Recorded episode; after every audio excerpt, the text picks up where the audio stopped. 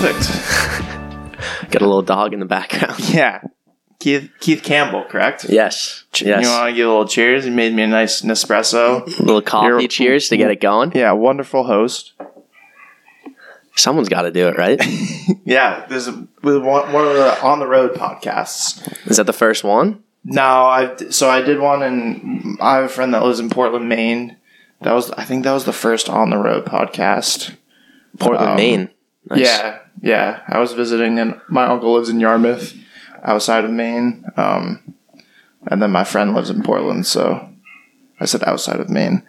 um, I think that's the only other travel one.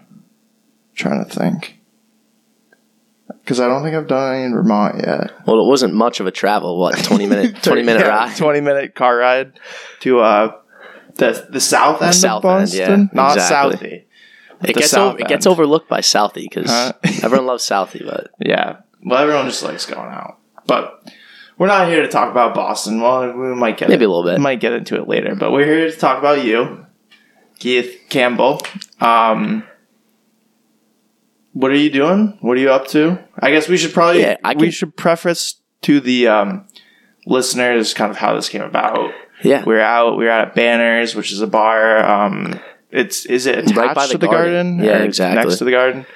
Um, was it March Madness weekend? Was it the first weekend? yeah. It was. I think it was like the Sweet Sixteen was going on, maybe. Okay. Um, and I think I should preface this as well, saying that I met you through my cousin Nicholas, which Yes. some people might have uh, listened to the podcast with him and learned a little bit, Yeah. little bit about him. But that's our mutual connection there. yep. Um, but yeah, we were just out uh, having a good time at Banners, which is a pretty fun bar Mm. right by. Uh, Tons of TVs if you like sports. exactly, great place to watch March Madness or uh, Patriots game or Celtics game or anything Mm-hmm. like that. We are just out having a good time, uh, and you know, we and I knew Avery had a podcast, and he and he uh, mentioned to me if, if I wanted to be on it, and I said, of course, why not? Why not? Yeah. And you're also, I'll kind of preface this for people. You're not the first dental student to be on the podcast. Did you know that? I did not know that. Yeah, so one of my friends from Vermont, he lives here in Boston now. He's also in dental school. Um, so it, it might be a reoccurring theme. I don't know. I guess it's two out of, I think, 25. Of, so, I mean, other than Brian, I think dental student might be the highest. Uh, Pretty good numbers there. Where does he go to dental school? uh, Harvard. Oh, okay. Yeah. Oh, that school, yeah. Yeah. So, yeah. Not a great, not even a good school, but it's okay.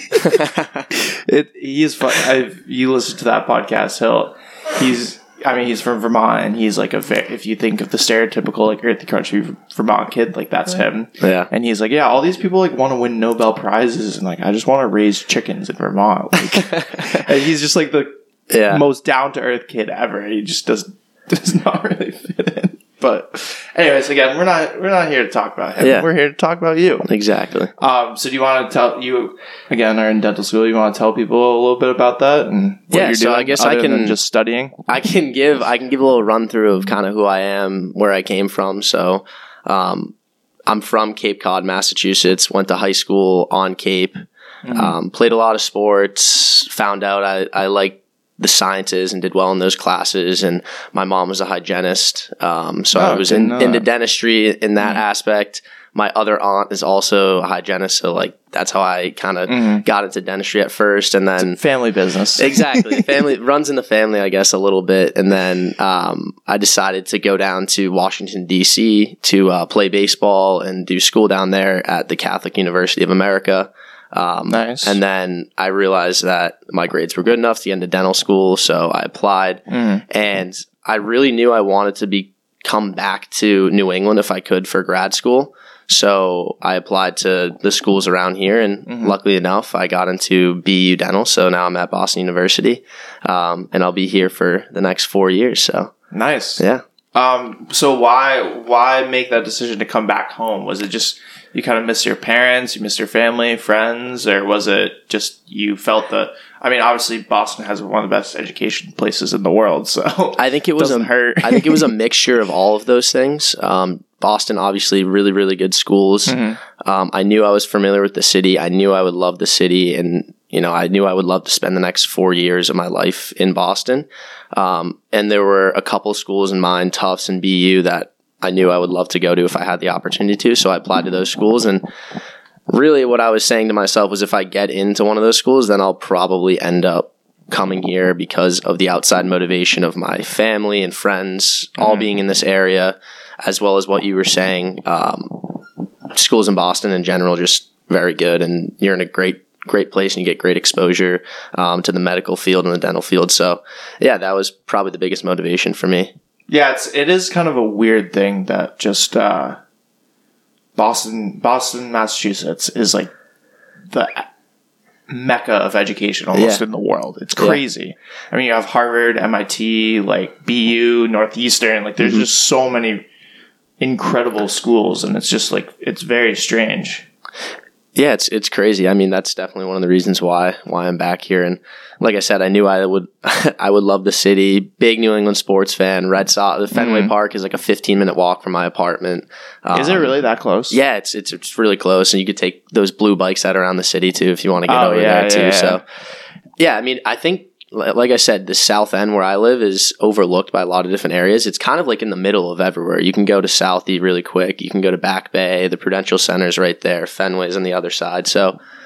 Yeah, no, I'm in a I'm in a good spot, and I'm happy. I'm happy where I'm at, and happy I made this decision. So Nice, nice. Um, so you you said you went to Catholic University of America. Is that correct? I did. Is that people call it like Catholic for short? Yeah. because I've heard that term like Catholic. I think I don't really know much about the school. I though. figured I would say the whole name of the school because some people recognize it as the Catholic University of America. But if I was talking to one of my friends that went to the school, I'd just say Catholic, or someone who's familiar, Yeah. just say Catholic.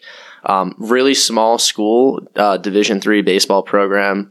Um, in the middle of DC. So Mhm. that was again one of the biggest motivations. I love being in the city. I think it's I think it's great So you're just right in the middle.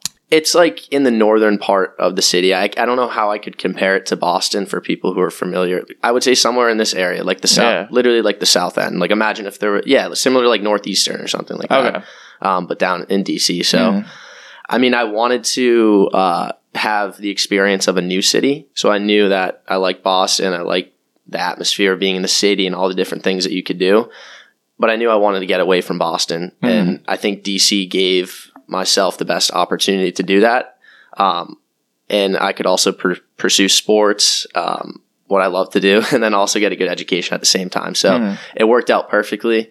Um, and I also went to school with my brother too. And I think you've met you've met Cole before, right? Yeah, I think twice maybe. Okay. Yeah. that was also a big motivation. Yeah. So for the I, I didn't I didn't say that in, in the introduction, but I do have have an identical twin brother Mhm. that I'm I'm lucky to have, and we do everything do everything together. But um, he decided not to get into dentistry; he took the business route. But Yeah. yeah, we went to school together he took down the in lazy DC. route. that's that's what I that's what I always tell my brother because he's into like science and stuff. Yeah. Like I just took the lazy route out. hey, you know what? It's not it's not lazy. It's whatever whatever makes you happy at the end of the day. And That's I- true. And I knew I excelled in different things, and he Mhm. excelled in different things, and and we kind of we kind of we kind of did our own thing. But you know, we we have a lot of similar interests in, in a lot of different things. So yeah. That's just kind of how kind of how it worked out, but we were lucky enough to go to school together um, and play sports. We were on the same team, Oh, so so it was he like played baseball too. exactly, yeah, Damn. yeah. Was Catholic like the only school? Because I don't I don't really know how D three recruiting works. I don't really know. I mean, I kind of hear from like friends because Brian's D one, so Yeah. people say about their experience. But what was that experience like, or were you guys kind of walk ons, or I don't It's know? uh, it's funny that you mention that because I obviously you get advice from like people who have been through the situation. So some of the kids I played high school ball with, um, they were like, go to if you want to go to Catholic, like go to their recruiting camp because every school has like a specific recruiting camp that you can meet the coaches, the assistant Mhm. coaches, and whatnot. One of my friends was like, you can go to this camp called Head First. You need to have a certain GPA, like high school GPA, to get into the camp because a lot of the schools that are there. Um, they require like a minimum SAT or GPA. So I did that Head First camp, and um, there were a ton of schools. Like think of any school in the country, like you, they were they were there. Probably they had an assistant coach there. Um, so before the before the tournament. Um, it was probably in your best interest to reach out to one of the coaches and be like, I'm interested in the school. Catholic was one of those schools. Met one of the assistant coaches down there. He saw one of the games that Cole and I played in, and he's basically said, "I like I like what I see." So then he invited both of us down to the city. Um, and I absolutely loved loved the school, loved the location, loved the kids there, met all the kids on the team, and ended up we ended up both committing to the school. But it was the only baseball school or in school in general that we looked at together. Really? Um, yeah, and it ended up just working out that we both went to the same school together. He was looking at some other schools. Um, I was looking at some other schools Mhm. too, and it's funny how things work out like that. But we made it. We made a great decision and um, decided to go to Catholic together. So And so, how like did one of you say you were going, and then the other one was like, "I want to go too," or were you, was it like literally both your first choices? I think for Cole, it was up there for him. I was looking at some other schools like Middlebury, um, Williams, Mhm. some other, and Amherst College, some other schools. Um, Skidmore is another school. So I was waiting to hear back from those schools, and it was just taking too long. Cole already said he was probably going to go there, and then Catholic was like kind of a little in the middle of the totem pole, I would say, for schools that I wanted to go to. Hmm. But like I said, they offered like everything I was looking for in a school: good baseball program, good academics in a city. yeah, Middlebury is So- not a very big city. I know, my, I went- My, my I- camp's like twenty minutes from there. I drive through there every time I go. I think the biggest motivation for Middlebury itself was the academics. yeah, it's a really great school. really really good school, but um, it just didn't work out. Which I'm happy it didn't work out because I'm I'm here now, so Yeah, it's, exactly. everything worked out. Everything works out for a reason. So Mhm.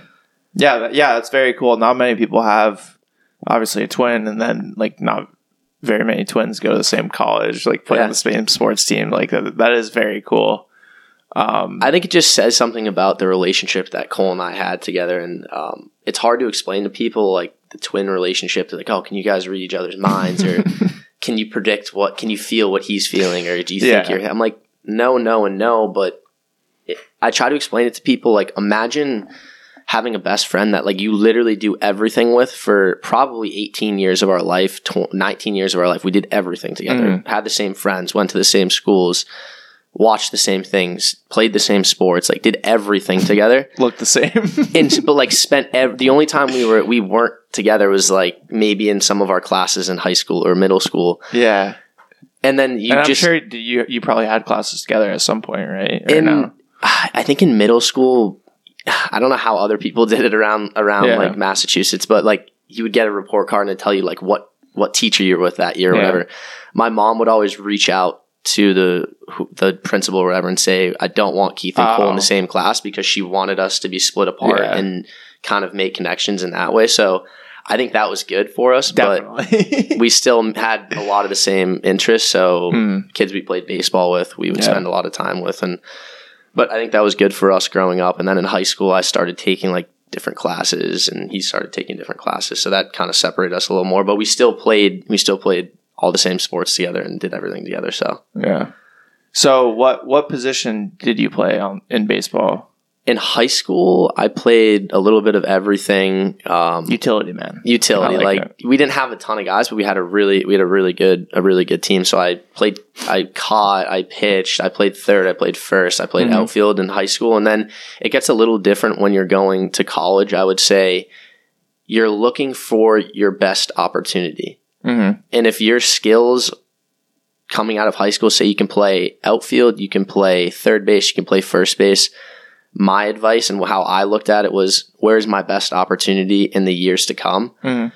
as a freshman, you don't get a lot of opportunities. So you have to think long term. And for me, I thought third base gave me the best opportunity to play um, to play baseball because I saw that they had a, there was a senior that was graduating. There wasn't really a lot of talent around the position, so I decided I decided to play third base, and it and it worked out worked out for me. Mm. Yeah, yeah. I feel like a that's I've not that I have like a ton, ton of experience with college athletes, but um, people that aren't necessarily on that like super like going to the pros level. Yeah. But it's just you go into from high school and you're just kind of not like you're good at everything. Like you got Yeah. all stuff, and you just have to like find what the team needs essentially, and then you Yeah. just practice, practice, practice, practice, and Exactly. Get better at it. And and it's crazy going from like a small Cape Town to like even a Division three baseball program. There's a ton of really really good athletes and really Mhm. really good baseball players. We had kids from California, kids from Texas, Wow. kids from like all over the place. Um, because Catholic is I think a pretty well known school. So Yeah. so people were heard about it from California and all these different areas. So you just see all the talent that you get from throughout the country. And yeah, I was I was kind of blown away at first, and but it makes you want to work harder at the end. You know what I mean? Because you you're competing every single day with with someone else. But um, like you said, I knew I wasn't going to be going pro. I was just there because I loved baseball. I was pretty good at it. I liked the team aspect of everything. Um, and I, like I said, I just loved love playing the sport. So college baseball is, is definitely different than high school baseball. But if you love the sport, I would recommend doing it, and especially if you want to apply to like medical school or dental school and you do well, you play a sport and you do well in school, it definitely helps your application and makes you look a little bit better compared to other people that are applying. Yeah, yeah. I mean, and we always like to kind of like. I feel like people that don't play sports in college, they like.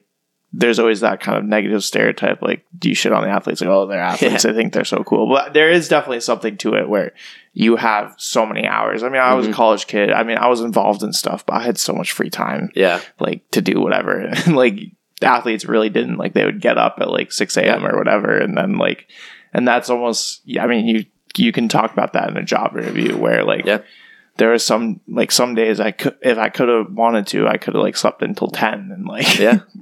had two classes and then like didn't have anything else to do. Like obviously I I was involved in like stuff and like did things, but athletes just kind of have that built in where you Mhm. have to do that. And I think for me, just the way that I was raised and playing sports all the time, I think the structure of of playing baseball um, in college made me want to work harder, made me like focus on school when I needed to focus on school. Because if I if I had practice and I had a game and I knew I was traveling, like I knew I needed to get things done. So it was Mhm. like hard to put things off, if you know what I mean.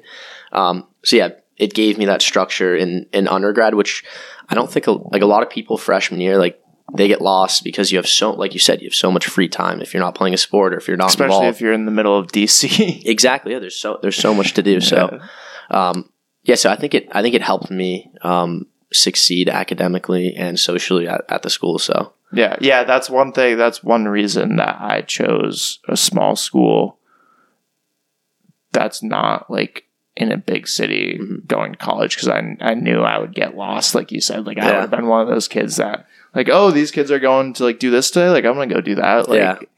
I think going to a small school and like business where everyone kind of takes their s- stuff seriously definitely helped me as far as like yeah, because in No, high school sure. I wasn't I wasn't like the greatest student. Like I, I played sports and just like hung out with my friends. Essentially, I was just yeah, kind of average high school kid. Like there wasn't anything like super outstanding about me. Um, but I think that definitely helped. How how did you like living in DC? I think it was. I thought it was great. I mean, did the you way stay on like do they have campus housing or did you kind of live wherever you wanted? Yeah, so for Catholic, the way that they had it situated was basically your first two years. First year, you would live on campus. Mhm. Second year, you lived in Opus, which is the sophomore dorms or whatever. And then, and then junior, senior year, you had the option to live off campus, which I would say 95% of people that were juniors or seniors would live off campus. And then, like the other 5%, they had on campus housing available. Um, my junior year moved in with a bunch of baseball kids. So it was my brother and I, and Mhm. then I think five other baseball kids. oh jeez.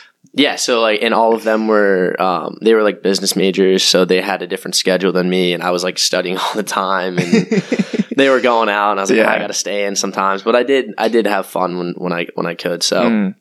But yeah, so then after junior year, moved out of moved out of that house because COVID ended up hitting, and then we stopped our season right after spring break, Mhm. and my parents were like, "Listen, financially, it makes more sense for you to get out of the lease, stop paying rent. We'll come back to the Cape for." We didn't know how many months it was going to be at that time.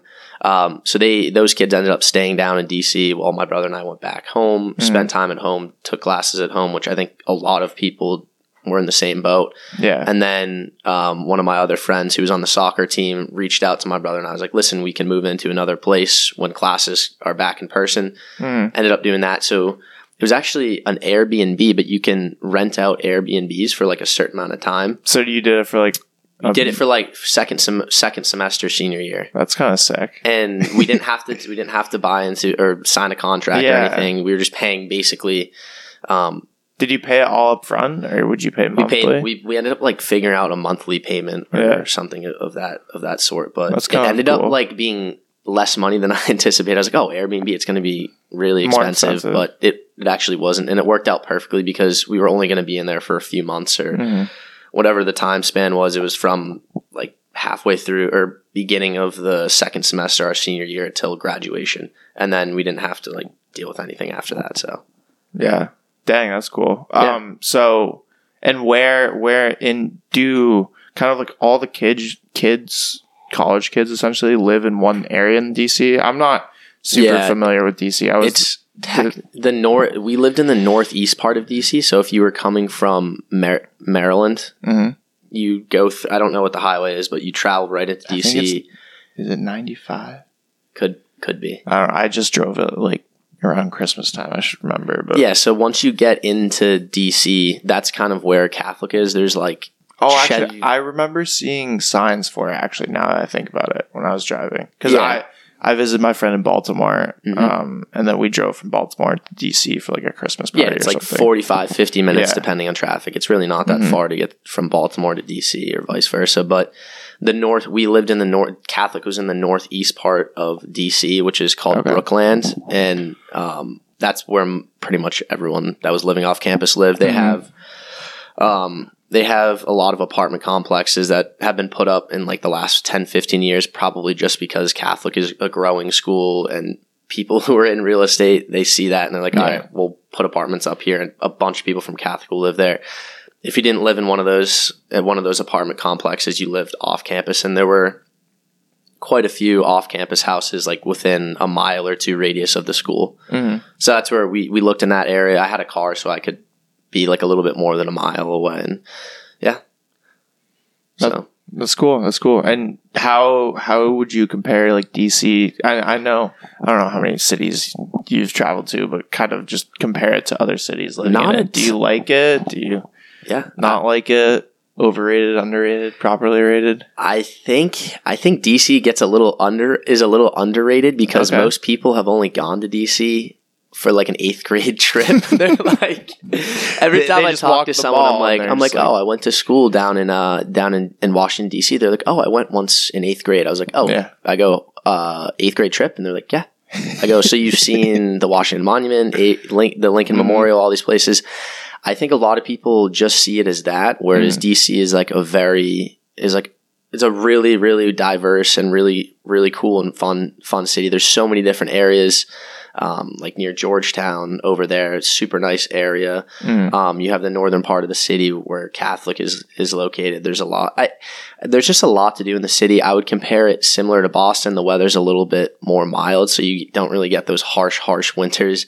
If they got, if we if we ended up getting like an inch or two of snow, they would close the entire city down. Whereas here, I think I had we got like six inches of snow one day, and I still had class in the morning. Yeah. I was like, oh, this is this isn't DC. Well, what we got? We got. I think we got two feet of snow this past winter. Didn't?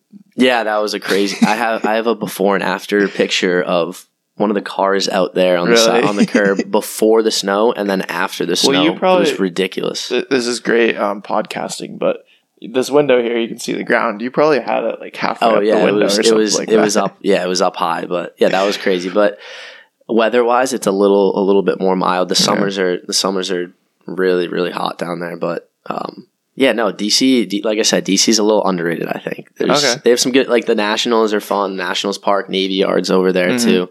But for I- anyone who hasn't been to DC since their eighth grade trip, I would say that's probably, that's, you should probably go down and visit. Yeah, the last time I went, uh, I was like I said, I was in Baltimore visiting a friend, and then we drove to DC. Um, and I had another friend that like lives in Georgetown, and I had never been in that area. It's a really cool area Yeah. because it's like all like super old buildings, and Mhm. nothing's really massive. Yeah. like there's no like skyscrapers, so to speak, but it's all like Well, yeah, in, cool in DC, there's restaurants in DC there's a well, you won't see skyscrapers in DC because the tallest building in the city has to be the Capitol. That's the tallest building. You can't have any buildings Oh, really? That are taller than the Capitol. that. Yeah, so that's Huh. I found that out when I was down there. I was like, why Yeah. aren't there any like crazy skyscrapers?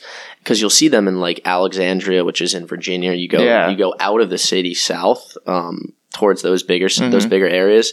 You'll see some some skyscrapers, but not in DC. You can't have any Huh. building over that's taller than the Capitol itself. did not know that. Yeah. Interesting. hmm Interesting. But yeah, when I when I was there, we I did do like the whole mall thing. Um, just Yeah. like walked around and Which it's fun. Like Yeah. it's it's a I I hadn't, I hadn't done it since I was like a little kid, so it was kind of cool to like go back and experience. And I remember I, I like because I was a kid, I like felt like I was experiencing it like the for the first time. It was Yeah. kind of cool. I would say, and we which we did a not a lot, but I think it was like a tradition freshman year when you go down there. Everyone's like, "Oh, let's go monumenting." So we call it Yeah. monumenting. You do it at night though. No one's out there. Usually during That's the day. really cool. So we'd go out there at night. We'd bring like I don't know some beers or something to drink and just walk around. There's no one there. the FBI's not listening. We're good. so I think it's I think it's a, a fun way to experience like Yeah, the monuments, but at like a different time when there's not a lot of people there and everything's well lit. So yeah, you know, there's nothing to wor- nothing to worry about. But yeah. Huh? That's yeah. I've never been to any of those monuments at night. That would have been cool. yeah, no, it's a, it's Guess it's I a fun. go back. Yeah, you, you should. there's your invitation to go back right there. Yeah. Huh. Um, yeah, because I think what was the Martin Luther King uh, memorial that was like Yeah. kind of newer, so I hadn't seen that. That was like he's just very tall. just like looking up. Yeah, no, it. it's crazy. It's huge. yeah. Um, trying to think some other highlights from that. There's a bunch of museums too that you can go oh to. yeah, we I- went to um, is it the Natural History Museum yeah, there or could be. I, I didn't Uh, honestly. I I didn't spend know. a lot of time at those. no? at It's, those it's museums. not the National. It's the Smithsonian. Yeah, like animal one, and I kept I kept thinking it was the New York one where I was going to see the uh, what is it from the United Museum? Is it the oh the T Rex? I just got Yeah. my museums like yeah. I know. There's that's another good way to like experience a city is do those museums. But Yeah. I, I mean, I didn't do that a lot. well, you're a college kid. Yeah, I was like going to bars and on the weekends I wasn't going to museums. But yeah, yeah. I think now, like when I travel now. Like art museum is like one place I always like to go in city, Yeah. but not so much when I was in college. I'm trying to think. Does Providence have an art museum? I don't know. They do. I'm I- not sure. No, there's a there's a RISD museum. I think I went to that. Oh, there's once, one in. Boston here that they is it's called Il- Isabella Gardner Yes. Museum, Yeah, that and there's a Netflix documentary on like the heist, Yeah, which is pretty crazy. I don't know if you've if you've seen that. yeah, I have. Um, me and my brother actually went to the museum. Gosh, last year maybe, probably around this time, honestly, because I think he was here. I think he was here for. He was here last year. He goes to UMass when Yeah. UMass won the Frozen Four Yep. like tournament. So he was here that weekend, and that was the weekend we went to the museum. Anyways, no one cares about that. Um, but yes, I've been to that museum, and I watched the documentary like the week leading up to it. It's pretty crazy, It is wild. and like I, I've known, like just from like having a couple friends in mass, like it seems like like not everyone, but there are people that have like kind of these weird connections. Like oh, like my like for example, my roommate, I think it's his his mom's his uncle's like friend was like really close with I forget like one of the people involved or like Yeah. might have been involved. Like it's like it's yeah, crazy. because at the end they have like a couple suspects that they that they Yeah. brought up, and well, because there the one guy was in jail for a while and then he got out. yeah, it's funny you mentioned that because I that like probably four months ago or so I went home for like Mhm. my one of my mom's like cousins passed away, so we went to a wake, and I was there with my cousin, and he like pointed out this guy, and he goes, "Do you know who that is?" I go, "I I mean I don't I've never seen him in my life. I don't know who that is," and he mentioned the guy's name, and it was the guy that you were talking about that, That was in got out of jail? He was in jail. I swear on my life, he was in jail for. I could be wrong with these numbers, like twenty five years or something. He was in jail for a long time. they couldn't. I, from the documentary, what I learned from the documentary and looking into the story, they couldn't fully pin it on him, but they knew he had connections in like Hmm. in the whole entire case. So um, he was at he was at the wake, and I I was like, oh my god! And then I looked into the story after the fact, And you're just like, holy and I go, shit. this guy is that guy was crazy. I don't know. I can't believe I was like ten feet away from him. so it was your cousins? It was my mom's cousin that ended up passing Oh, away, but it was my cousin. Yeah. My cousin's, yeah, one of those connections. Like my cousin's, like you said, those funny connections. My cousin's friend or something. Yeah. I don't know why he was there, but Damn, that's crazy. yeah, but they stole like a billion dollars worth of art, like something crazy, and they haven't found Hey, I- any of the paintings It's to this day I think it's the largest heist as far as like valuable. Yeah. Like of all time. yeah, and like I think obviously I think the pieces were valued a little higher because Yeah. of the robbery. Kind of like that's why the only reason Yeah. the Mona Lisa is so famous because it's been stolen like thirty times or something like that. Yeah, I mean, obviously it's a really good painting. It's cool, but like it's just a painting of a woman. Like it's not like it's anything like Right. crazy. It's all about the story behind the art, you know. no, exactly. But yeah, for people listening, go on Netflix, watch it, or just Google it. Um, but yeah, I mean, I, th- I think we covered that pretty well. Yeah, Um, but yes, no, that museum is very cool. Going back to the actual museum, there's like Yeah. a obviously there's like a garden in the middle, uh, and there's uh, and it's it's kind of funny. They still have the like um, I don't know what you would call it. I know what you're It's a trying to say, but I rectangle can't. outline, outline, the outline or the word. border or yeah, where the paintings Yeah. are supposed to be hanging, yeah, ha- hanging, and there's like a little picture of it at the bottom. Yeah. It's kind of funny. Um, but yeah, there's also the uh, was it MoMA Museum of Massachusetts Fine Art or MoFA or something. I don't know. That's know. that's around northeastern. It's probably actually not that far from here. yeah. Northeastern's like right up, right up the street. Yeah, yeah. That's another one in Boston. I've been to. Um, but yeah, art museums. Yeah, how'd we get here? uh, DC monuments, whatnot. Um, yeah.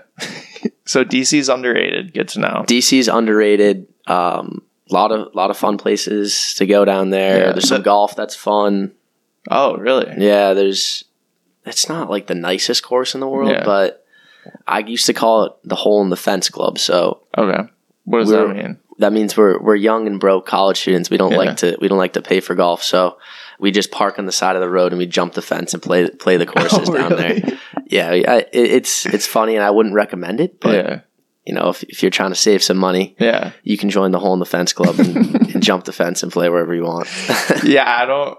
um, We I used to do that because there's a. Um, I didn't do it a ton, but there's this like development that's like next to this golf course in the Mhm. like town I went to high school with. So sometimes we'd like go. I mean, we wouldn't play; it would be at night. But we just go out and like putt on the greens and stuff. yeah. It's fun.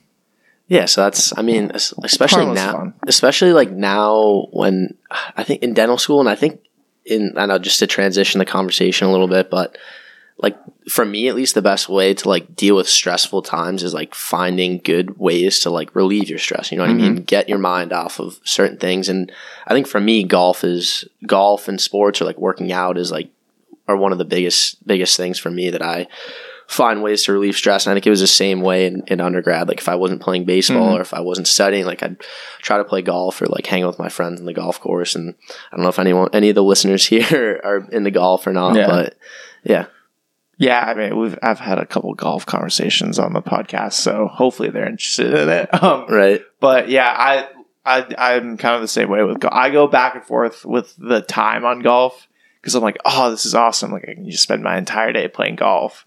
But at the same time, I'm like, oh, I'm spending my entire day playing golf. Like I could be doing more productive things. But to your point, Yeah. like it's kind of good to just kind of because I mean, working out, you can only work out for you know, what like an hour a day. Like hour, like yeah. I mean, if you if you're really into it, you can work out more. But Yeah. I mean, the average person like an hour, and you're like, all right. Yeah. So you gotta fill your time with something else. Um, especially like on the weekend and stuff, you gotta rest a little bit. But exactly. um, yeah, Unless you're like me studying all the time. well, yeah, you're just grinding, built different. yeah. Um, but yeah, golf is a great outlet. Um, and obviously, I mean, it's just like anything. You can get into it, and you gotta get the new driver and the new balls, and Well, yeah, that's something that I didn't. I also didn't mention. Like growing up, I caddied at a golf course oh yeah, that's right. in Falmouth for. I think this is this was this summer would be my my twelfth year there. So I've been there since.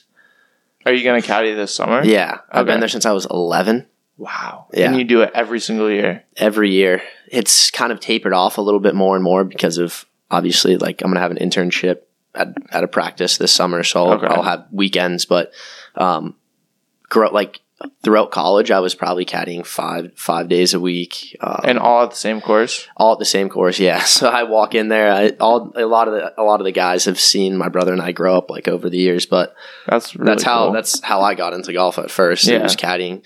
Um, I think I just I don't know. I just loved being outside, like in the summer. I think it's a great way to make money, um, learn how learn how to build a good work ethic, and um, also learn how to talk to people and conversate with people who are very successful, and also make connections that um, you know that that'll last a lifetime. So Mm. I think caddying did that for me. Um, and I'm happy my, mom got us into it because Did she kind of just say you guys are doing this? Or yeah, so I think a bunch of my friends they wanted to umpire. So there was like Sandwich Little League was in the town that I, I grew up a, in. There's a there's one kid that I went to college with. Um, that he he was an umpire, so I'm pretty in Sandwich. yeah, so it was actually funny how it happened. So all my friends they were going to do that, and I think that was my plan when I was like 11 or 12 years old. Good Mhm. way to make money. You just go there for a couple hours a day, ump a couple games. Um, but they were only taking so many umps that year, and my friends ended up taking the class without telling my brother and I because I think they didn't want like the competition or something. Oh, really? So my mom goes, "Screw them! Like yeah. I'm gonna get you another job, a better job." and Shout I out, mom. I know that's what I'm saying. Beast. Thanks, mom. Appreciate it. But she's like, "I'm gonna take you. I'm gonna have you guys apply to caddying." I had no, I didn't knew nothing about. I don't even Mhm. think I owned a set of golf clubs at that point in my life. But So you Like didn't, anything- play growing up or anything? You no, just- no, I didn't. I was around a little bit because my grandparents lived on a golf course. So, I mean, I knew the game of golf, but it's it. I I didn't know it like I like I know it now, or like it the way that I that I love golf now. But um, like anything, you can you can learn how to do it. You can be a good caddy and know nothing and not be a good golfer. Yeah. Like, I feel like that's a misconception. It's like, oh, I don't want to caddy because I don't know golf. But like anything, you can you can learn. So started when I my mom was like, you guys are gonna do this. You're gonna do this. Ended up sticking it out. Went through the training. Um, my brother and I go in there first day. So my mom wanted to like incentivize um, like having us go there. She's like, I'll let you guys I'll let you guys skip school. Um, and you guys can caddy for your first day at the golf course. Like, sure. I was like, Yeah. fine, we'll do that. We go in, we're sitting, we're sitting in in the caddy room. So like most caddy programs, you have like a caddy room everyone sits in. Our boss comes walking in and he comes up to my brother and he goes, Which one of you two is younger? Or which one of you two is older? That's what it was. Which one of you two is older? And my brother goes, I'm 30 seconds older than Keith. and he goes, All right, you're caddying for Tuukka Rask today. What? Yeah, I swear to God, his first time ever caddying was for an NHL uh, Bruins player. At, and at the time, it was like we were 12, so this is back when Tim Thomas was still on the team. and they had like it was recently backup. won the like the Stanley Cup, um, and he was the backup. But that was the first that was the first loop that he that he had. Jesus, that's pretty sick. And I think since that point, Cole was like, I, we both were like, we love it. I think he made a hundred bucks. He was 11 years old, so like Yeah. money's relative at that point. What are you gonna What are you gonna buy when you're 12? You know what I mean? So Candy and chips. right, candy chips. You're not paying for gas. You're not paying for this and that. But yeah, so then Damn, that's kind of crazy. Did you guys have any other like kind of crazy caddies of like famous people that I think Or- uh, yeah. So maybe not famous, but just cool people? Yeah, um, Bobby Orr plays a lot um, at Oh. Sackernasset. He's actually he lives in Sandwich, so he's. I Oh, mean, for the he? people who don't know, he's like the best Bruins player, or Yeah. one of the best Bruins players. Is he the guy? The video Yeah, of him so, like, jumping. exactly? Yeah. So if he had, there's a statue of him outside of the garden. So Yeah. he he's a member at the Ridge Club, which is in in Sandwich, but he'll play a little bit over at, at Sackernasset sometimes, which is the course that I work at. Um, another funny story of a guy that I caddied for. Um, people know him as Hootie or like Darius Rucker. oh, Um, really? he had a concert at um, the Melody Tent, and we're sitting we're sitting at the. Usually, if you're waiting for a loop, there's like you sit on the brick. We call it the bricks or whatever, waiting for someone that needed a caddy, and they were asking for a caddy, and they saw us out there. They would pick us up, but. Next thing you know, I see a tour bus come rolling through. I'm not even kidding. It was a purple tour bus. I remember it to this day. Comes rolling through and it parks out back. And then our boss comes up and he goes, Oh, you guys know who Darius Rucker is? I go, Yeah, I know Darius Rucker. And he goes, All right, you're caddying for him.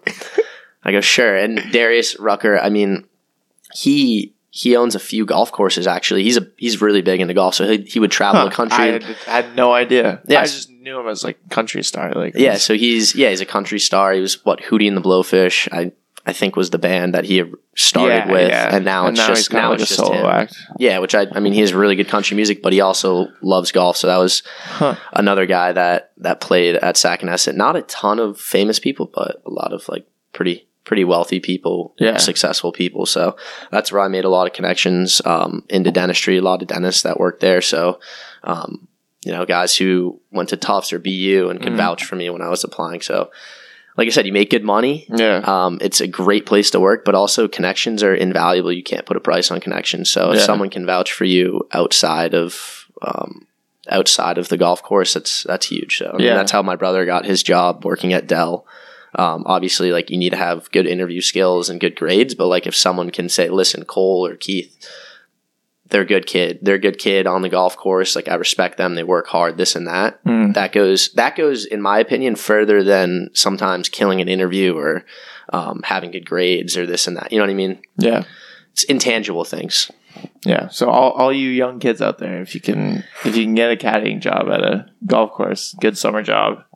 I would say i would say that's uh that's a that's a pretty it's a pretty good job I, would, I would try get your mom to go get you a job. That's funny. yeah she pushed Screw us those first kids. yeah that, yeah that was a pretty funny story Did, did you ever like hate it? Like, I mean, it's got to be hot in the summertime. It's like ninety degrees. I like, think the worst part about caddying, which most people who have caddy can attest to this, Yeah. unless the caddy program is run differently, is the fact that you have to wait around a lot when you're first caddying. Um, but when I was younger, we were doing a lot of waiting around, and then you start caddying for guys, and you do a good job, and you get And their number, get and then yeah. they and then they're requesting you every time they come in. So, like I said, with anything, like you get better, you progress Mhm. in the job. There's different rankings as caddies too. Like a lot of people don't know that. Different rankings as you get higher in the rankings, you start you start becoming well known at the course, and you start meeting new people, and then all those all those issues just like fade away. So every time you're coming in the course, you know you have a loop, you know. But at first, it's like anything else. You're starting lowest on the totem pole. Mhm. You have to make a name for yourself. You have to do a good job. You have to show your bosses you're willing to wait around to to find to get a loop or go out and caddy for someone. So that's where it comes in is you learn a lot about working hard and but that's the that's the hardest part I think like you said sitting in like a hot room for hours like sometimes you would wait 4 or 5 hours without going out and Jeez. sometimes you wouldn't even get out but that loop that pays like $300 makes up for that Yeah. the day before where you, where you didn't go out and yeah, listen if I wait around for 3 hours and it's a 80 degree weather on Cape I'll go right to the beach I don't care yeah, it's all right it's fine yeah, you'll have some fun. exactly Um, so how did? So obviously, you're being a caddy. You're around the golf course, so Mhm. naturally, you probably get into golf. But did Yeah. like, did you get help from like the PGA professionals there, or like the golfers that golf there, or did you just kind of like pick up a club and start swinging when you had time? I think like the transition into me enjoying golf. I my grandparents bought my brother and I are set for Christmas one year.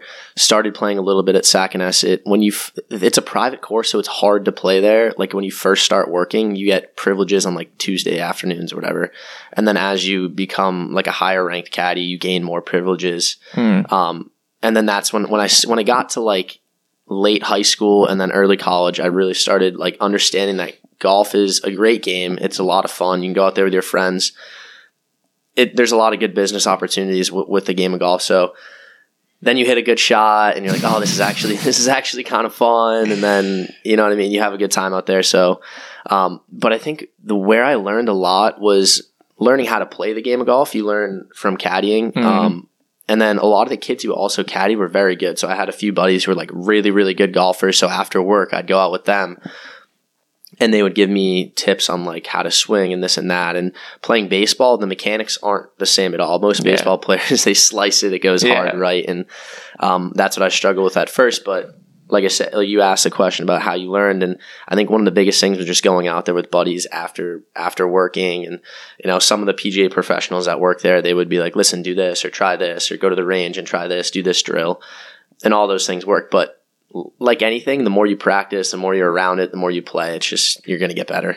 Yeah, yeah, yeah. It's funny that you mentioned the baseball thing because I, I I have like a I've played with some hockey kids back from home, um, too, and it's just it is funny seeing people like swing a golf club Yeah. like they're trying to swing like they're trying to like shoot a hockey puck or like Yeah. a baseball swing because it's it, like you said it's completely different and it's just when you're like oh swing something like it's Yeah. natural like Yeah, and people get frustrated because the ball's Yeah. not moving. It's and I played baseball my whole life. I'm hitting a curveball or a fastball that's away. I'm like, I can hit this, but I, why can't I hit a ball that's Yeah. not moving? It's just a different sport and it takes a while. And I think golf has like a weird learning curve. It takes Yeah. a while to get good, but you have to push past those boundaries. Mhm. It's not like I'm like I've seen people play football and get really good at it really fast, or um, you know, play basketball and get really good at it really fast. Golf is one of those things that like you have to learn how to play it, and you also have to learn how the mechanics of it. And I could talk about golf forever. I really, I really could, but um, yeah, no, it's it's fun. But at the end, of, you don't have to be amazing to have a good time out there. Oh, no, It's like no yeah you're out in nature most of the time Exactly. like you're hopefully it's sunny hopefully you have a couple a couple beers or a couple Yeah. cocktails in, in the cup holders, and Mhm. you're having a good time. So Yeah. Um. Yeah. Where was I going with this? I had another thing about golf. Um. Oh, the mental like aspect of it too is. I think that's the hardest part and why Yeah. like, golf's such a hard sport, and that's why Tiger's so crazy, yeah, like crazy person. But just, I mean, you, the mental part of it kind of is just because it's so easy to get discouraged, yeah. and obviously the most, the most um I guess I've seen people play golf the most is like on TV, and Mhm. obviously they're professionals, Yeah. so they're like really good. But you see people on golf like channel or whatever, and they put it on the green Yeah. like almost every time, and they're like hitting the putts like right next to the hole, and it's like Yeah. ah, why can't I just do that? Like yeah. Well, they still struggle with the mental aspect, but yeah, no, I- Yeah, I'm yeah. glad you brought that up because it's like a huge part of the game, and you can talk, you can hear anyone like Tiger probably talks about it all the time. I mean, like Mhm. you have to train yourself to be mentally mentally strong in any situation, and I think that's why the greats are great, like any, in any sport, because the Mhm. mental. I mean, all these professional teams and all these professional athletes use like mental like coaches and all the because if you're if mentally you're not there, you're just not going to perform. You won't. Like Mhm. if you're mentally, you're it will you will not allow your body to perform the way that it, it has to. So, I mean, I call myself a head case on the golf course because I'm one of those guys who cannot control his mental out of Yeah. the course. So yeah, you hit one bad shot and they tell you to move on, but it's easier said said than done. And yeah, yeah, it's it's crazy, but like there's a ton of books out there and a ton of people that have talked about the mental aspect Yeah. of like sports or anything in general. It's it's a big part of the game, and um, like you said, that's why Tiger and Jack Nicklaus and all these guys are like so good at the game. yeah, yeah. But, yeah, Because like the current PGA, I just think of it was like Rory, and then it was like just Yeah. just Jordan Spieth, and then it was like Koepka. hmm and then like they're good for like a short stretch, but then you, you just can't prolong that dominance because it's Yeah. so mentally taxing. Yeah. You turn into a crazy person. yeah. I think I think uh, Rickie Fowler is a great example of that too. Like everyone Yeah. knew Rickie when he first started in the PGA. He was elite. He was like one of the best guys, super young. Mhm. Won the players at what, like 23, yeah, 24? yeah, he was young. so young, and then just has dropped off the face Yeah. of the earth. Like he wasn't even invited to the Masters because he obviously, if he had never won the Masters, so Yeah. you don't get re- you don't get invited back. But they have like the top 100 players in the world playing. He's not even up there anymore, Yeah. which I think goes to show you can go from being like the top guy, win a major, and just drop off the face of the earth. Which I mean, that just goes to show you it's a it's a mental game. So Mhm. yeah. You play any like cool courses outside of Massachusetts or DC? uh yeah. So I don't know if you've been the first golf trips. the f- the yeah so i actually have a funny story of one of the guys i caddy for um at Saconesset. like i said building relationships is huge i caddied for him when i was 11 years old. He was like this is a good he's a good kid. Keith's a good kid. Ended up winning like the member guest tournament at the course when i was 12 and he gave me like a thousand dollars. I was like oh my god i'm 12 years old. The guy gave me a thousand dollars for three days. But alex and i we like ended up having like a really good relationship and he'll invite me down to West Palm. He's a member at this course called Old Palm, which is like a very exclusive, very nice course down there. Mhm. Um, so I'd say that's probably like one of the nicest courses I've ever played at outside of Saconesset. Obviously, I, I have I'm a little biased towards towards the course that I, I grew up on and, and played all the time. But um, I was actually down there this past winter um, when I had break from school, and uh, they have a 19th hole there, which is pretty cool. It's like over the water. You you hit it's like 100 yards over the water. Mhm. Um, and you know the word on the street was that Charlie Woods was around, so Tiger's son Yeah. Uh, he lives on like the 11th hole um, with his mom, and I'd seen him around like a couple days before that. And this was like right after the PNC tournament. It was like the father son tournament. Yeah. So it was peak Charlie Woods hype time. Well, yeah, because And- I'm I'm just thinking I'm thinking back to that tournament, and I forget what par three it was, but it was like, do you know what I'm talking about? Yeah. like, and he like they moved everyone back, including the kids, Yeah. Like to like the tips or whatever, and it was like mm-hmm. a 180 yard shot. He hit the best shot of the week, like there. Yeah, the kid's He's like 13 and last or last year was like 12, 11 or 12 or something. Like so young and he they're like, "Oh, he eagled a hole." Like I don't think people realize that like most the average golfer will never have an eagle like in their life. I've never eagled a hole. it's ridiculous. I got lucky a couple years ago and had one, but getting back to the Yeah, story, this back. was like Charlie Woods hype time. And, Mm-hmm. and we see two kids fishing on the 19th hole. It was an island green. So my buddy Chris and I were like, all right, let's hit our shots, 100 yard shots. We both hit the green. And I walk, out. I walk by. I'm like, yeah, that's Charlie right there. So I was like, all right, we gotta. Usually, people just leave the balls on the green yeah, because they don't care. But like, whatever. We're like, all right, let's walk. So there's a little neck that runs out towards the green, Mhm. and they were fishing on like towards the neck part, not on the green. So we walk out to grab our balls on the green. I come back and I go, I go, I go, hey Charlie, and he like snapped his head around and he's like, who's this kid? And I go, Charlie, good job, good job this past weekend. You mind if I get a picture with you? yeah. And he goes, no, my dad would hate that. My dad doesn't allow me to take pictures with other people. I go, oh, I know, I know Tiger. You let me, you let me take a picture. But yeah, I, I was, ve- I was very Charlie Woods hype beast, and yeah, I had to ask him for a picture, but I didn't get one. yeah. So, but yeah, he's out on the range too. You see him out there at that course, and Huh. um, and he just has a perfect swing, so it's crazy. But yeah, that's one of the. It's a really nice course, and I love going down there. I call it Fantasyland down there in West Palm. Yeah. basically is. Yeah, I don't th- like outside of the Northeast. I've never golfed anywhere, um, but I'm going down to Naples, Florida, in a Yeah. couple of weeks, and we're doing TPC Treviso. I think it's pronounced Yeah, Treviso Bay. I don't know if you've heard of that course. never heard of it. There's It's a lot supposed of. to be nice. It's I don't prob- know. if it's t- if it's like a TPC course, it's I think it's TPC. Yeah, it's probably really nice. Um, but yeah. Yeah. Naples, Naples is Naples is a good spot. There's no shortage of golf down there. no, yeah, yeah. We're bringing our clubs. I know we're gonna play there. I don't know if we're gonna play anywhere else.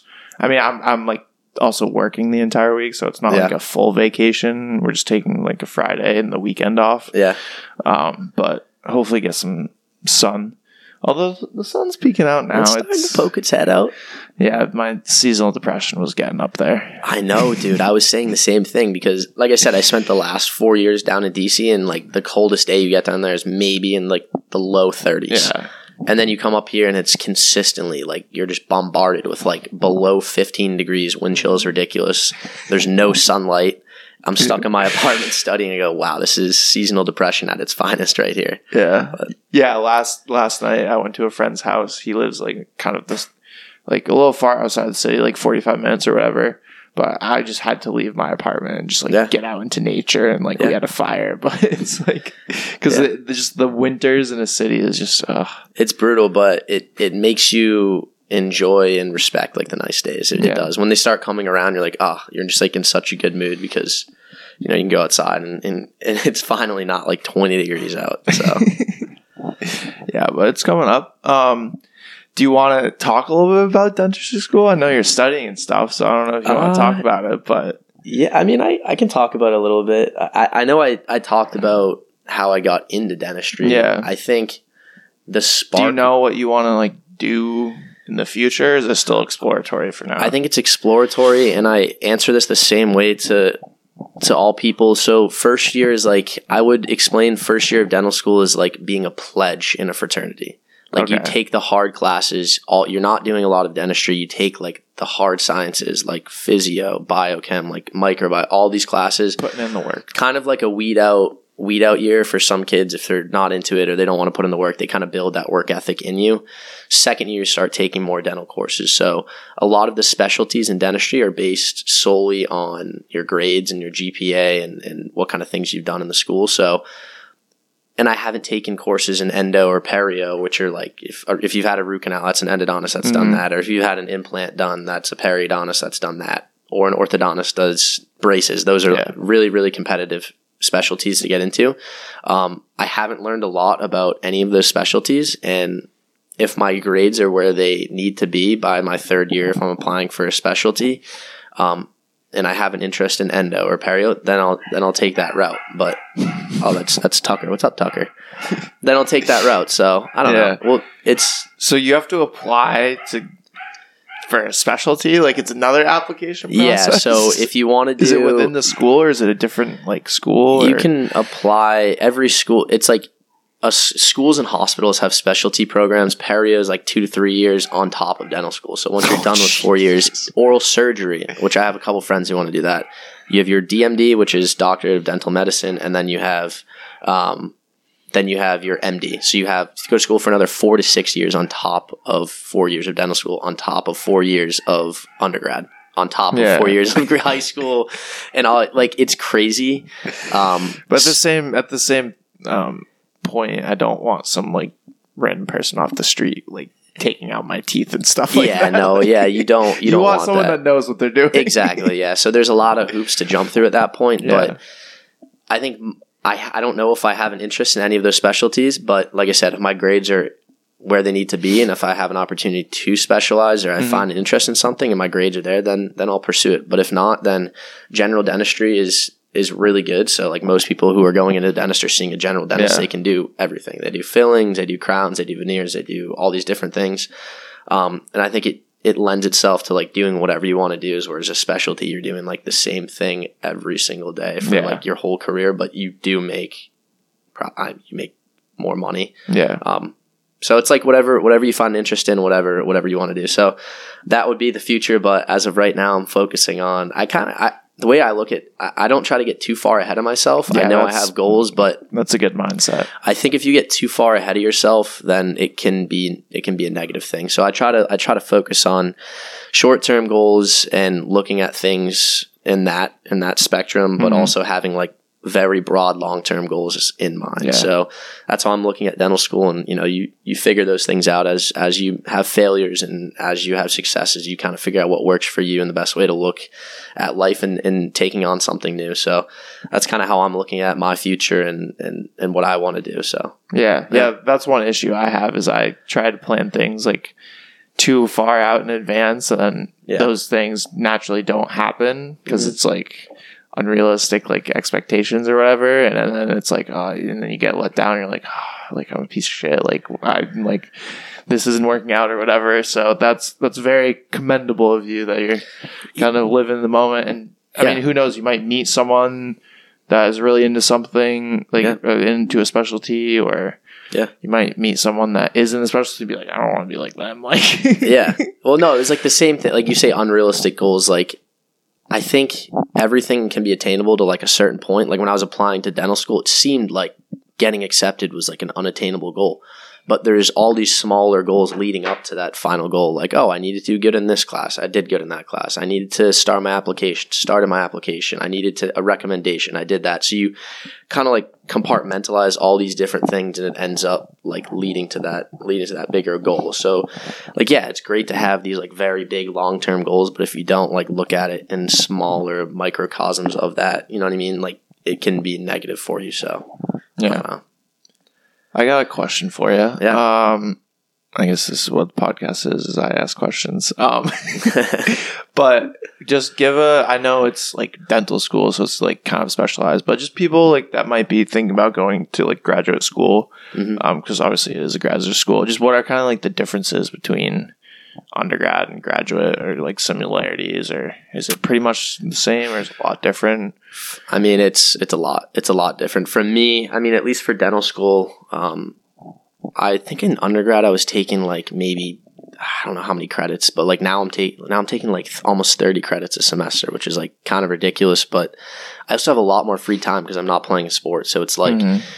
I think the biggest thing for graduate school is you're gonna fail at first. You're not gonna know exactly what to do, but it's finding what works for you, and that goes with that with anything anything that you're you're trying. So like first semester, it's weird that I say this. I felt like I was going to like too many classes. Like we would have eight or nine hours of classes, Yeah. and a lot of kids were like not going to class or taking that time to like study huh? because like we have one exam a week. I know it's weird. People are like, ah, you're not going to class, but like Yeah. you're learning all the information anyway on your if it's on, you know what I mean. If it's on your own, but if I have an exam on a Friday, and I'm going to classes that that exam's not for another three weeks, Yeah. you're like wasting your time in that in that sense. And I feel like I was No, I, I understand what you're saying. Yeah. so for grad school, you'll it's some people like to go to all the. I have some friends who go to like every single class, but like I said, it's again finding what works for you. Uh, you're gonna have a lot of free time, um, and also like if you're gonna go to grad school, make sure you're like passionate about like what you're gonna be studying because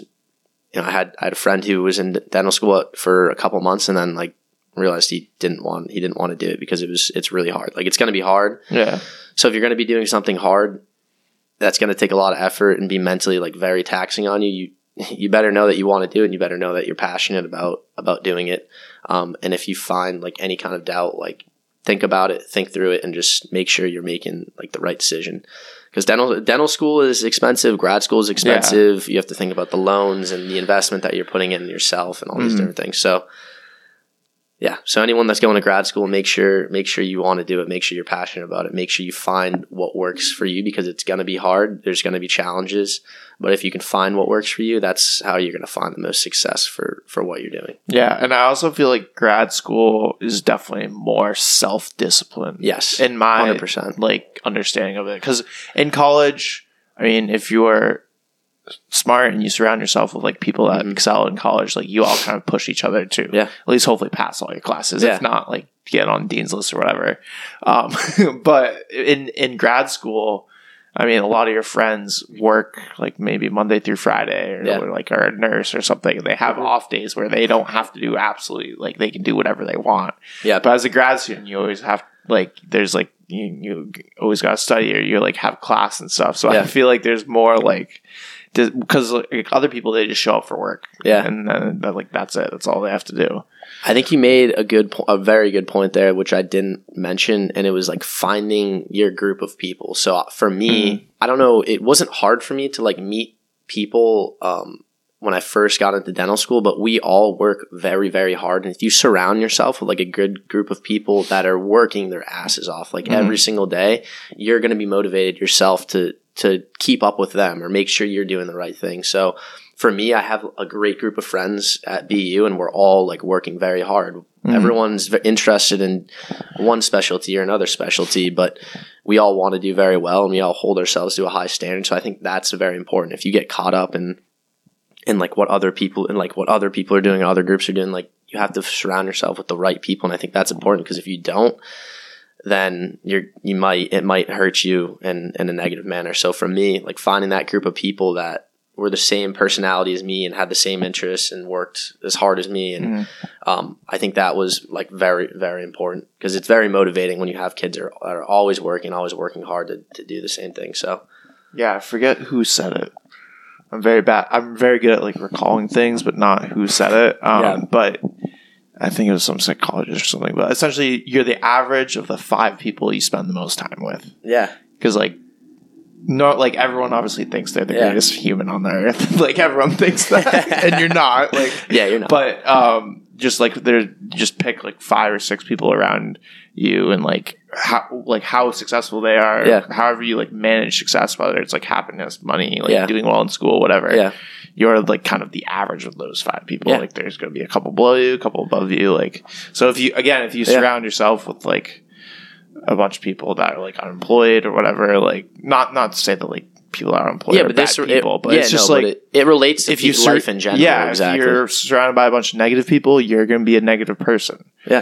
if you're surrounded by people that are like drug addicts like you're Yeah. obviously going to be more likely like it's like anything Yeah. um so you kind of going back to being like a caddy and stuff like Yeah. surrounding yourself with Exactly. good people I think that was like one of the biggest motivations of like wanting to be successful is like seeing what kind of freedom you get when you're successful and like seeing how I mean some of these people show that they're happy and what whatnot, but I just like that whole idea of like just being being there, being successful, like seeing what dentistry because I've met a lot of dentists at the golf course and just having them talk about the profession and how passionate they were was was was big for me. So yeah, just surrounding yourself with with the right people is, is always is always key. do you think that was a pretty big influence too just like growing up caddying for Yeah. dentists? Hun- well, that I mean, it's not that there there was not. A, it was more like business guys at, at the course than Oh, anything. okay. But yeah, there was a lot of a lot of dentists. But I think caddying allows you to see why people are successful, the way that they act.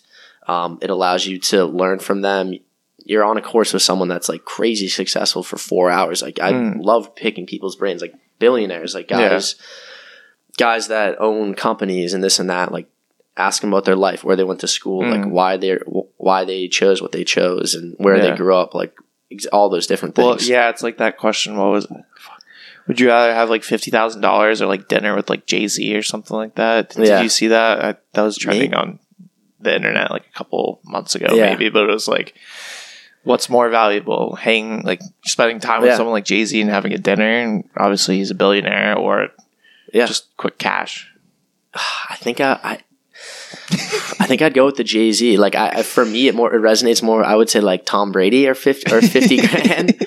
I would say probably Tom Brady. Like money's Yeah. money, but like how many opportunities are you going to get to talk to someone who's a genius in their own, in their own, you know what I mean, in, Mm. in like their realm. So like Jay Z, genius in the music world, billionaire, Yeah, like started his own company, just like crazy good rapper. And I, I mean, and Tom Brady's the same way. So like, I, I think the things you can learn, this goes back to what I was saying, the things you can learn from successful people and then Im- implement that into your life. And if, if you find being a member at a private golf course or like starting your own business is, is what you want to do, then then talk to these people and figure out how they got there. Like that's Mhm. the whole process because it didn't happen didn't happen Yeah. overnight. Like it's a process Mhm. and a lot of them say the same thing like work hard find what you're passionate in and the things will just the things will just work out for you in, Yeah. that, in that sense and it is crazy in this world that uh, I'm trying to think of someone. For example, Elon Musk, like Yeah. one of like, uh, I mean, say what you want about like, how, like a person, like Yeah. political, obviously, like, um, but he's he's very smart and he builds rockets and cars and whatever. Richest man, depending on what the Tesla stock price is in the world. Yeah. but I've consumed probably I mean, how many? I've probably consumed like 10 hours of him just on a podcast talking. Yeah. And at no other point in the world did people, were people able to, like, people like, like very wealthy, successful people like Henry Ford. No one was consuming 10 hours of Henry Ford talking yeah or like Rockefeller. Yeah, you uh, or can like learn- you can people learn a lot like own these giant businesses. I'm sure like there's people in, like the dentist field that you've like, I don't know if, how much you, starting to get starting to get into that i think social media lends itself to like finding things that you're interested Yeah. in too there's a lot of dentists that are on social media so you can see like what they're doing for work and you can Mhm. see like the new the latest and greatest things and like the new technology that's coming out in the field and it's so acce- accessible. yeah Where before it was you, the only thing you could learn about dentists is you'd have to go to dentist school. yeah That's you'd have to read you'd you have to read a book or something you know Yeah. i mean like Yeah, and a, and again, a book you can only put so much into a book versus like if you're listening to a podcast Exactly. or watching a movie or something like that. It's crazy. Mhm. So much information out there if you want it. exactly Some would say too much information. sometimes too much you can get Yeah. overwhelmed but yeah like elon musk is like the thomas edison of like this freak yeah, of like yeah. Imagine, imagine of this generation if yeah. you think about it like that Imagine if we had 15 hours of Thomas Edison, like talking Right. to like Joe Rogan or like Lex Fridman or like Yeah. some podcaster, like yeah like the guy's a, ge- Or, the like, guy's a genius Ben you know? Franklin or like Leonardo da Vinci. Like it's just it's crazy. yeah that would ha- that's actually funny you mentioned that that'd be that'd be pretty cool i'd listen i'd listen to that We gotta get some uh, AI to like recreate their brain or something. yeah you never know Hologram. that could that could be down the road it could be you never know All right. Um. Oh, oh, we just passed an hour. You got any? Got anything else? You're not really that interesting. Twin. Um, I got the- played college baseball. It's not that much. Caddy was down in DC. Yeah, caddy Yeah. DC. I think we I think we had a solid Met Charlie conversation. I- Woods. yeah, that was that was pretty fun. yeah, just Trying to take pictures with little kids. A little weird, but I told you this was this was peak Charlie Woods hype beast time. So I needed I had to I had to at least try, and I think it's a funny I think it's a Mm. funny story too. no, so. it is. It is. yeah, that kid. That kid's very cool. He's so cool. Yeah, he's he's uh he's gonna have a lot of pressure on him though going moving Yeah, forward. it's like is- LeBron's son. Yeah. Yeah. But so far, I think Tiger has been pretty good about like just like yeah, it's for fun, like whatever. I mean, Yeah. he's also twelve, so like it's hard to be like you got to be practicing. Yeah. Also, his dad was such a dick to his him. dad was yeah i think there the, there's another documentary on his dad and like there was an absurd story of like tiger dating some some girl when he was in high school or something and then his dad saw it taking away from his golf game and Yeah. then practicing so he wrote a letter to the family and to the girl to like imagine your dad doing this to like someone you first dated in high school wrote a letter saying you I- pretty much stink you're taking away from my son he's going to be the best athlete which one of the best athletes and the best athlete in golf Mm. but that's crazy. Like his dad Yeah. did that. Because especially like I feel like high school is the first time when you like like actually are like because in like Yeah. middle school and stuff you date but you don't actually like dating. Yeah. high school is like your first kind of quote unquote real relationship. Yeah, it's so like that your was- dad just writes a note breakup. I think that was like the That's biggest so thing for fucked me up. from that documentary. I was like, okay, his dad was built different. Like Yeah. he wanted him. He saw the talent, but I don't know to what end. Like, come on. but Ugh, all right. Anything else? You got you got any shout outs you want to give people? any shout outs? I already sh- I already I uh, gave a shout out to my. I already gave a shout out to my uh, to my mom. Shout out Shout my out, mom, Mom. my dad, my brother. Hopefully Cole. Hopefully Cole listens to this. He got a little shout out. Obviously can't can't leave my sister hanging. It's her birthday today. Oh, is it? yeah, Happy dude. birthday. And you know what? It's kind of sad, but they're in Austin, Texas. They're Yeah. celebrating down there for Easter. Oh, Can't go. everyone's down there. My whole family's down there. I can't because they're visiting Cole. Cole's moving out to Austin for for work. and you can't go because of school. I can't go because listen, I gotta fin- I gotta finish strong, but Yeah. there's a lot more Easter's uh, coming up coming up, so we'll, hopefully we'll be That's able to good. get out there That's at some good. point. But yeah. Have you been down there to visit him? I did, yeah. So we didn't ha- we didn't even have a spring break, but we had from the beginning of our second semester, we sh- we had an exam every single week up Yeah. until like a couple like a couple weeks ago, which is like ridiculous. So working really hard and we didn't have a spring break. We still had classes, but I was like, listen, I'm going to I think most people in our, in our dental school took it as like our spring break because we didn't have an exam that following week. I was like, I'm Mhm. going to go down to Texas, visit Cole, see what see what's up down there. So I went down there. It was a lot of fun. It was Yeah. a lot of great area. People are super nice. Barbecue is amazing. Like tried a lot of the food down there. Bar scene is is really really fun. A lot of young kids down there. Yeah, Austin. I think Austin is going to be like the city of our generation, if that makes sense. Like, Yeah. everyone's moving Every- to yeah. Austin. S- Yeah, so Cole's he's moving down there. He I think I mentioned it for a second. He's working for Dell. He does sales for for Dell EMC. So um, he's going to move down there. They have they have a company or they have like a headquarters in Round Rock, which is Mhm. just outside of Austin. So he's yeah, looking for yeah. I job shadowed with a girl from my school that worked in the was it was it Franklin? Is it Yeah, the Franklin yeah, office? Yeah. and then she like went down to Austin, Yeah, and she li- she liked it down there. From what I yeah. It was it was E- so Franklin was their. Not that people listening care, but Franklin was like the head of EM, EMC is like Yeah. this big company, and then And Dell Dell, bought bought, them. them. for the biggest tech acquisition of all time, still to this day, which is kind of Really? crazy. Yeah, did not know. Um, Shout out! Is it Michael? Is it Michael Dell? Michael Dell, yeah. Yeah. shout if out you- Michael. If Michael Dell, if you're listening, give uh, my brother a raise. I'm just kidding, but uh, yeah. So that's that's what he's doing. But Yeah, yeah. I got, I, I really want to go back to Austin. I went when I was like a young kid, um, but I don't really like remember it. I was a young kid, so yeah, that's what's. I mean, like I'm young now, so like I want to travel, but I also don't have a lot of money to do so Yeah, because I'm and- and spending you it got- on education. I don't have Yeah. a lot of free time, but yeah, we'll You'll get, we'll get there You'll get exactly. there. You got time. You got time. Um. All right. Shout out. Oh, we'll give a shout out to our sponsor. Who's the sponsor? So, um, Cape Cod. Hopefully, some people maybe on the Cape are listening, um, or maybe people in New York or Rhode Island. Um, if you need any power washing done, you know, spring's coming out. Yeah. Flowers are getting blooming. I guess Pollen's dropping on the car. Pollen's dropping no on one, the car. no one likes pollen on, Yeah, on their if- Mercedes. if you- I'll tell you that. if, if you want, if you need your uh, driveway or house power washed, call uh, Schultz Power Washing. The- Find them on Instagram, Schultz Power Washing um, on Instagram. If you go to the Avery and Friends Instagram, also you can see them How do you like spell it? Schultz. Schultz, yeah.